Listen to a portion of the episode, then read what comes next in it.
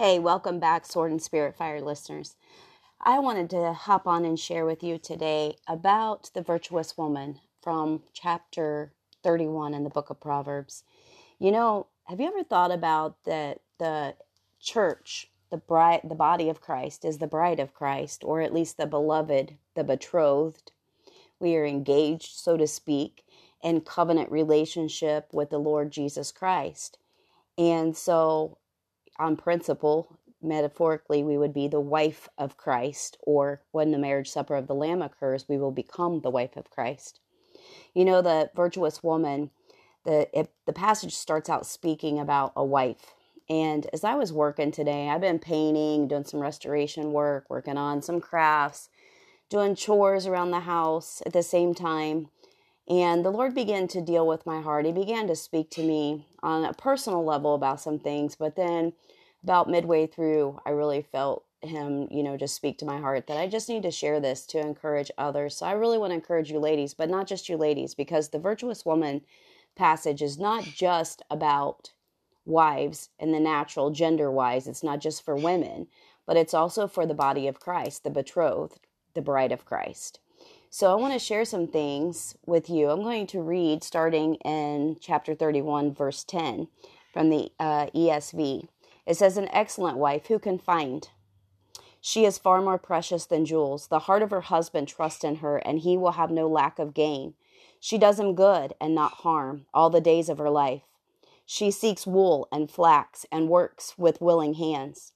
She is like the ships of the merchant. She brings her food from afar. She rises while it is yet night and provides food for her household and portions for her maidens. She considers a field and buys it. With the fruit of her hands, she plants a vineyard. She dresses herself with strength and makes her arms strong. She perceives that her merchandise is profitable. Her lamp does not go out at night. She puts her hands to the distaff, and her hands hold the spindle. She opens her hand to the poor, and she reaches out her hands to the needy. She is not afraid of snow for her household, for all her household are clothed in scarlet. She makes bed coverings for herself. Her clothing is fine linen and purple. Her husband is known in the gates when he sits among the elders of the land. She makes linen garments and sells them. She delivers sashes to the merchant. Strength and dignity are her clothing, and she laughs at the time to come. She opens her mouth with wisdom, and the teaching of kindness is on her tongue. She looks well to the ways of her household, and does not eat the bread of idleness. Her children rise up and call her blessed. Her husband also, he praises her. Many women have done excellently, but you surpass them all. Charm is de- deceitful, and beauty is vain. But a woman who fears the Lord is to be praised. Give her of the fruit of her hands, and let her works praise her in the gates. Now, when I was actually what I was doing in the exact moment the Lord began to speak to me about this passage, is I was washing some lettuce and some greens, some spinach and some spearmint and all those different things that I had just harvested from my little garden bed. Um, and I was kind of feeling overwhelmed in the moment because super hot today and I had spent quite a bit of time outside weeding and the heat. I was already feeling weak and exhausted physically. Felt like my body was about to give out and it was still early in the day and I still had so much ahead of me.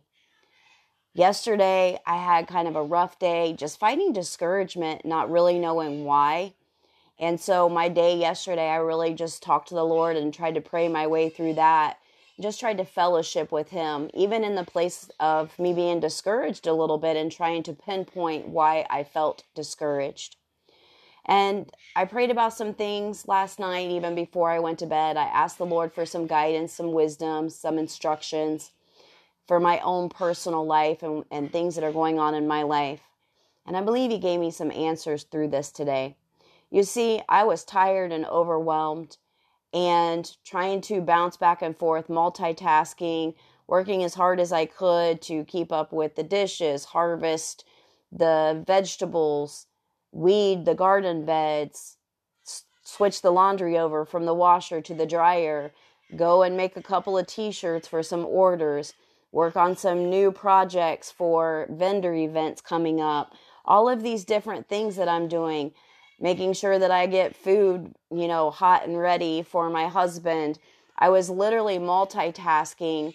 And, you know, the Lord just began to deal with my heart. This is an average day for you. That's what He said to me. He said, Stop and think about what all you did yesterday. What did I do yesterday?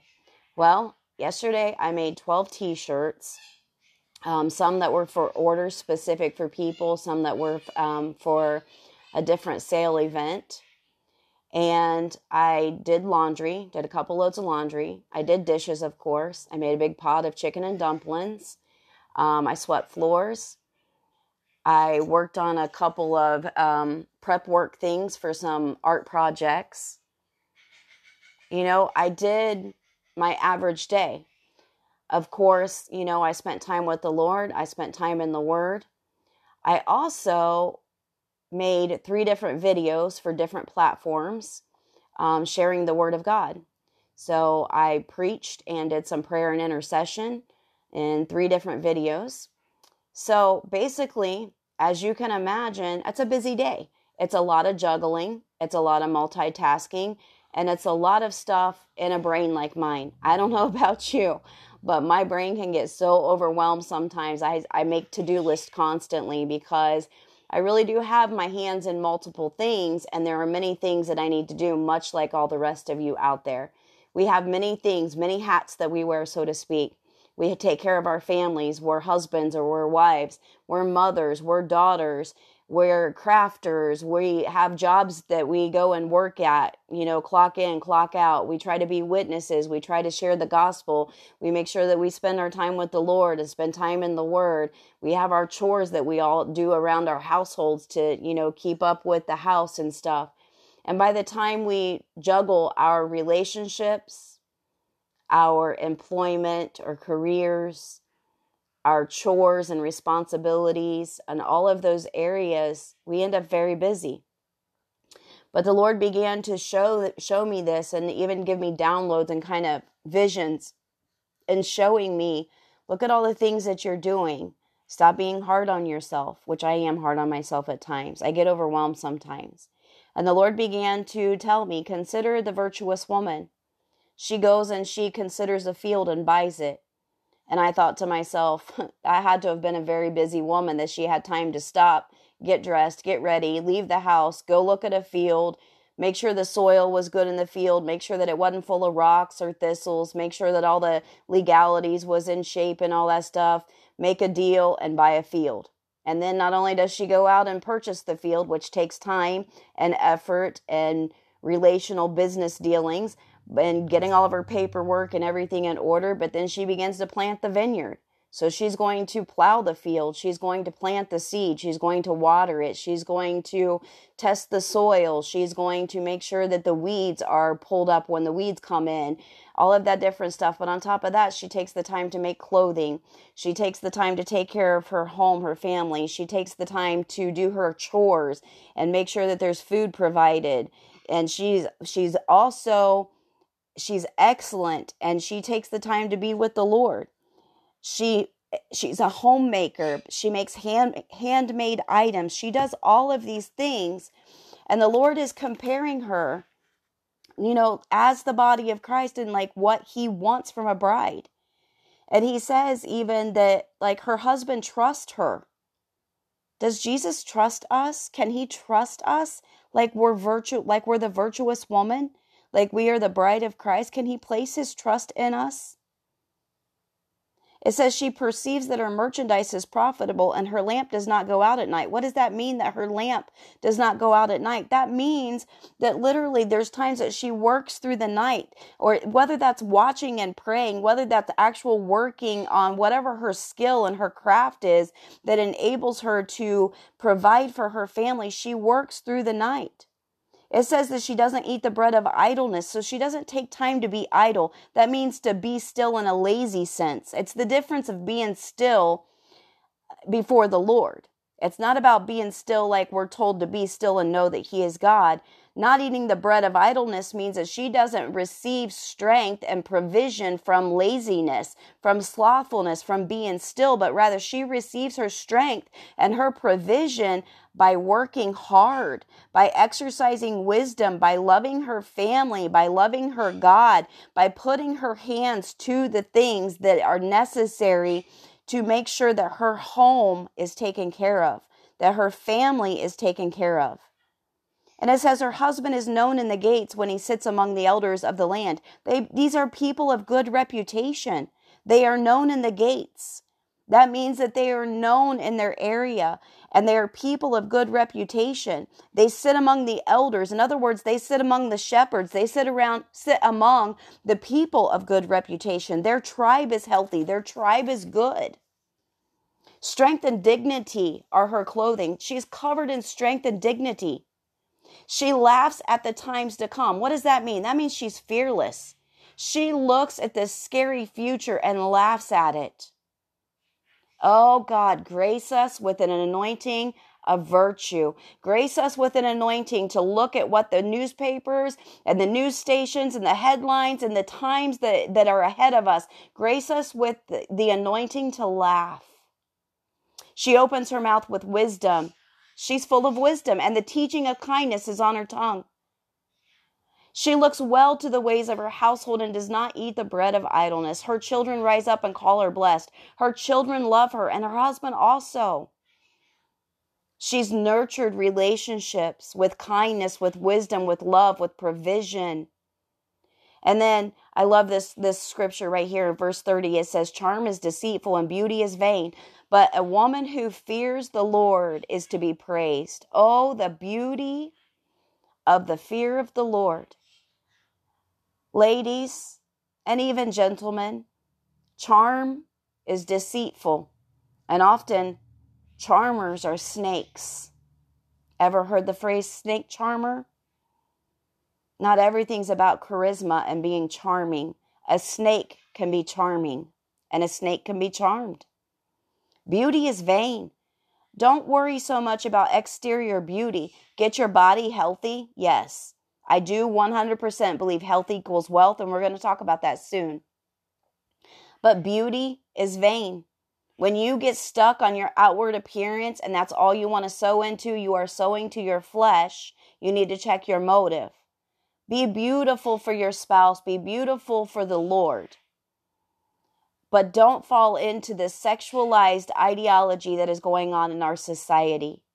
A woman who fears the Lord is to be praised. Amen. So today, my prayer for you, and I just give this to you as a prayer starter, and I pray that you go and get in your own Bible and go through Proverbs 31 and make it personal. Begin to pray and look at your life. But right now, my prayer for you today is Father, in the name of Jesus, I ask that you give a grace to those who are hungry and thirsty and submissive and obedient to you and your word. That we would rise up as virtuous women, whether male or female, that we would rise up as virtuous. That we would be filled with wisdom, with kindness, that we would put our hands to work with skill, that we would learn skills, that we would be valuable, Father, we just thank you. We thank you for your, your supernatural anointings, your supernatural graces that empower us. And hey, while I'm at it, I just want to mention I truly believe there's an acceleration of grace coming up on many right now for specific things. I've noticed an increase of grace even over the last few days probably the last couple of weeks, a little bit here and there, but especially over the last few days, where I've noticed that God has given me an empowering grace to push through and keep going and do what I need to do. The secret and the key is in between projects, in between things, when my brain gets stuck, I go back to the Lord and I sit with Him for a minute and I say, What next, Lord? What's next? I check in with Him. I stop and I praise Him. I stop and I talk to Him.